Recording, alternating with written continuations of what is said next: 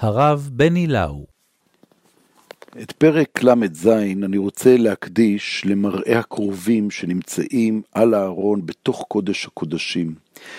משהו נורא נורא סודי מתרחש שם, שני הכרובים עומדים משני צידיה של הכפורת, ממש כך זה מצווה בדימוי, אם אתם זוכרים בבראשית, מקדם לגן עדן, אחרי גירוש אדם וחווה, אז יש שם גם כן משהו ששומר, נכון? להט החרב המתהפכת, שהכרובים מסמלים אותם, סוג של מה? סוג של מלאכים, סוג של פנים של אדם, סוג של אה, גוף של שור, כנפי נשר, יש לנו מלא מלא דימויים איך נראים הכרובים האלה.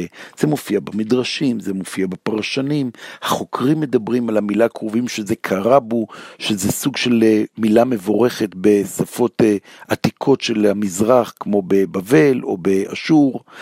בבל היא אה, המקור שלנו, נכון? אנחנו כולנו בבליים, ואני רוצה דווקא לקחת אותנו עוד יותר מזרחה ועוד יותר מזרחה. אני ביקרתי ביפן, בעיר קיוטו, במקדש של השינטו. ובתוך מקדש השינטו אין שם פסלים, אין שם פולחן, אין שם צלמים, זה מקדש נקי, נקי, נקי, נקי, כולו טבע. ובתוך הטבע הזה יש קודש וקודש קודשים שאנחנו לא, אף, אחד לא נכנס לתוך קודש הקודשים, זה סגור.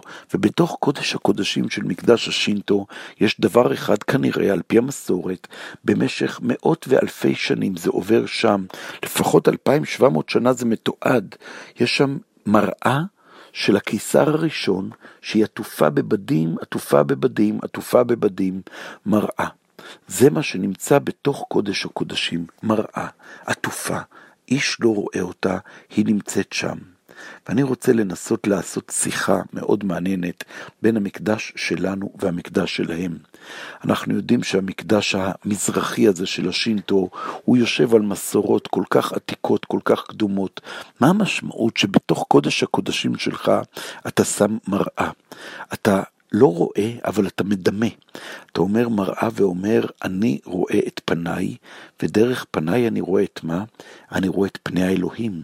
האדם הוא צלם אלוהים, והאדם שמצליח לראות את עצמו, לראות את עצמו לפני ולפנים, בקודש קודשים, הוא לא עובד את האדם, הוא לא עובד את עצמו כמו ego trip, הוא לא עובד את עצמו על החוץ שבו, אלא המראה משקפת לו משהו עמוק יותר, פנימי יותר, הוא מסוגל להתבונן במראה ולהגיד, מה אני רואה? אני רואה את האלוהים שבי, או אני רואה את הסיטרא אחרא שבי? האם אני רואה קליפה או שאני רואה אור? האם אני מסוגל לדעת את עצמי כמות שצריך, או שאני מחפה את עצמי בדימויים חיצוניים?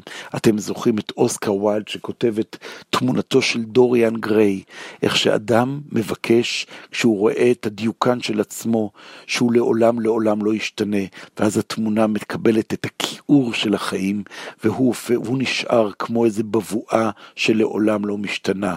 הדמות הזאת שיש מראה בתוך קודש הקודשים, היא אמירה כל כך מרגשת, אבל אז אני עובר למקדש שלנו, אני עובר למשכן, שמה יש בו? יש בו ארון, ומעל הארון יש את הכפורת, ושם יש לנו את הכרובים. והכרובים האלה אנחנו שומעים אצלנו, משה בא אל האוהל, והוא שומע את הכל מדבר אליו מעל הכפורת, מבין שני הכרובים מדבר אליו, מבין שני הכרובים מדבר אליו. מה זה שני הכרובים? אומר לנו הפרק שלנו, פניהם איש אל אחיו. זה לא ממש המראה של השינטו.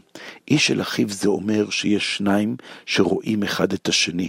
זה כאילו יש לנו אמירה פה שהמונותואיזם היהודי, האמונה הזאת באל אחד, אומר לאדם תתבונן באחר, תתבונן בפני האחר, ושם תגלה את פניו של האלוהים. כשאדם מתבונן בפני עצמו ומגלה את האלוהים, הוא יכול להיות עובד גדול מאוד, גדול מאוד של דתות ששייכות לעומקים של אמונה בכוחו של האדם. יש לנו דתות רבות שכאלה, שמאמינות בכוחו של היחיד לעבוד את האלוהים.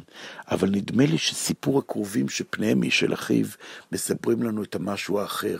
המשהו האחר שאומר, אומר, שניים מגלים אל אחד, אל אחד שפניו נמצא באחר, כשפניהם איש אל אחיו, שמה, רק שמה, מתגלים פני האלוהים. thank you